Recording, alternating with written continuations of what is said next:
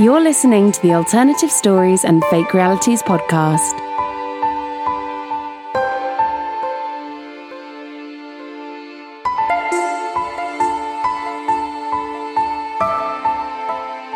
In this edition of the podcast, we resume our series of mini episodes, Farewell Monologues.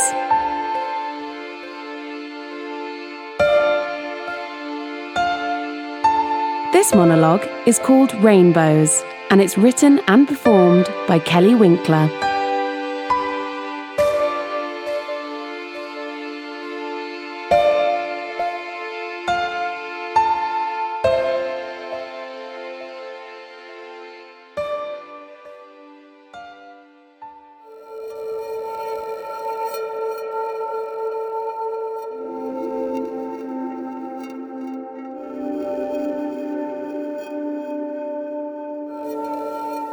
I look up and see my grandma's crystal hanging from the window.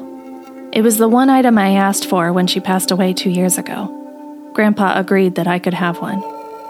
I think she had eight others hanging from her octagon shaped window. During certain hours of the day, the sun would pass through that window and produce countless little rainbow shapes throughout her living room. My grandparents' house was dark dark paneling, dark paint, dim lighting. Their house was tucked away in a little patch of forest, slightly off of a highway, and in between two seemingly forgotten tiny towns. Essentially, their home was in the middle of nowhere. Anyway, those rainbows all dancing in her living room always made it such a magical place. So I chose the crystal I liked the best and took it home with me to put in my own window. Now, while I work, I get to enjoy one of Grandma's crystals every day. To me, it still doesn't feel like she should be gone.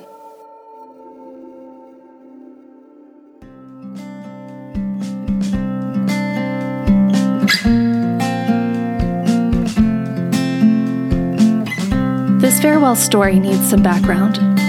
September 1984, I was born. Grandma, wearing a hot pink shirt and cut off jean shorts, showed up to see the new baby Kelly. Grandma had it going on, she was a head turner. And while only in her early 40s, the staff didn't believe she was a grandparent, and only grandparents were allowed in to see the new babies. It was around this time that a diagnosis of lupus and arthritis was given to my grandma. Slowly, she started to lose the volume in her hair, and her black wavy locks faded away. Her hands began to curl and fingers stiffen up. It took another decade at least, but eventually, Grandma began to look more like a stereotypical grandma, I suppose. My strongest memories are those from spending summers with her and Grandpa. Zip lines to their pond, walks in the timber, Fourth of July picnics, and lots of swimming in the pond. One summer, it was my brother and I, as well as my cousin. She made glue out of her own recipe and gave us a stack of magazines. We cut out our favorite pictures and glued them in a notebook to make our own books.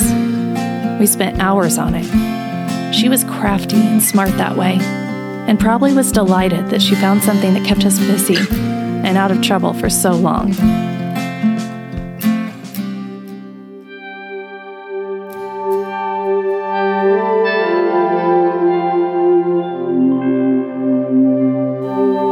Also gifted us with a memory of one of the best laughs us grandkids have had. On one occasion, us grandkids were listening to music on Grandpa's stereo. We thought Grandpa's stereo volume at zero meant that it would be quiet.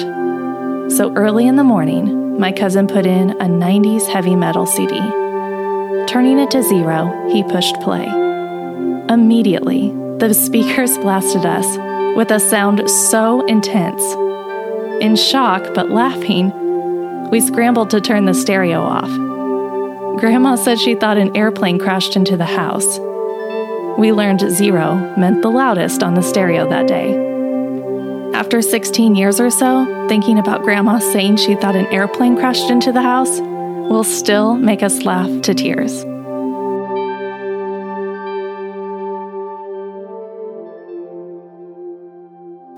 When a new magazine arrives in the mail, I know it's from Grandma.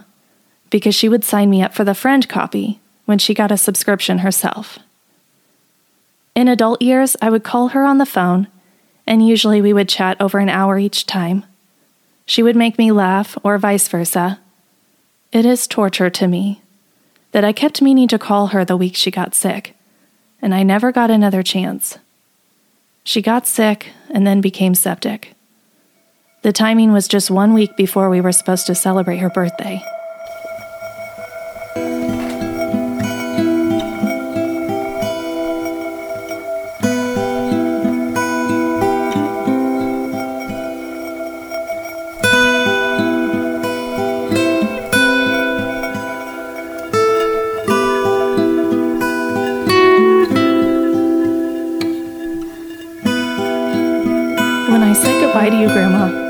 Sure you heard me. Your eyes were open, but I could tell that it wasn't you inside of them. The infection, or whatever was taking over your body, stole you away from us before it took your body along with it. Right now, I'm looking at the crystal, Grandma. I took it from your window. Grandpa said it would be okay if I took one. It's shining rainbows in my house now. Rainbows. Remember when I said goodbye? I told you how I was struggling with anxiety again after just having a baby girl. It was on the way to our vacation that I stopped by the hospital to say goodbye to you. On that vacation, I ended up witnessing a little boy who choked on something, and his parents couldn't help him. I ran over and started the Heimlich maneuver until an EMT came and took over. Josh thinks I saved the kid's life. I don't. I think I had a feeling that something was going to happen somehow, and my intuition helped me step into a fight response versus flight. So after that experience, I prayed hard for a rainbow, as a promise that my own baby would be okay, and that I don't have to struggle every day with anxiety of bad things about to happen. As soon as I finished the prayer, I opened the photo album on my phone. The album opened to a picture of you from an earlier visit to your home. And guess what? A rainbow from a crystal was in that picture. Through the octagon shaped window, a rainbow found its way to your precious hands as you held our one month old baby girl. I sighed.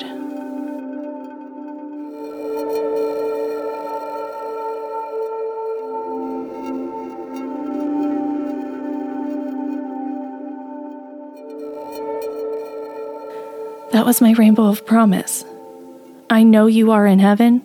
I know you have talked to Jesus about us. I know you have reminded him that your granddaughter Kelly needs a rainbow. I know I didn't really have to say goodbye. You are with me, and I will love you always.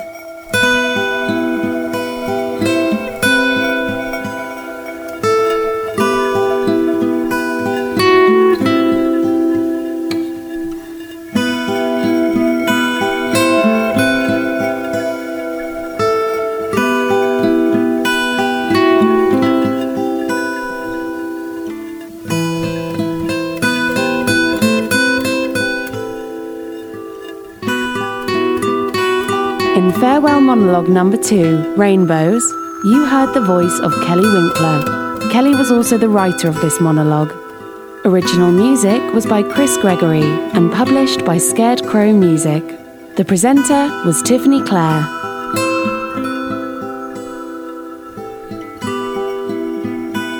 Rainbows was an Alternative Stories 2019 production for the Alternative Stories and Fake Realities podcast.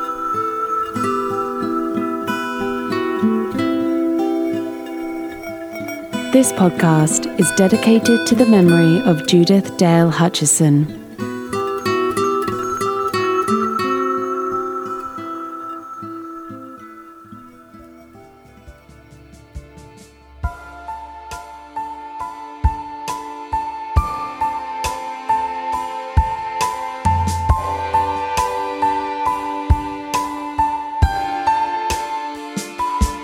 You have enjoyed this edition, please subscribe using your favourite podcast app to hear new episodes the moment they're released.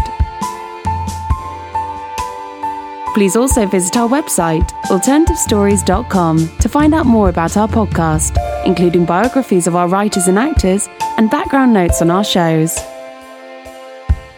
Next week, we'll have another farewell monologue for you, and we'll provide details on how you can get involved in the podcast as a writer.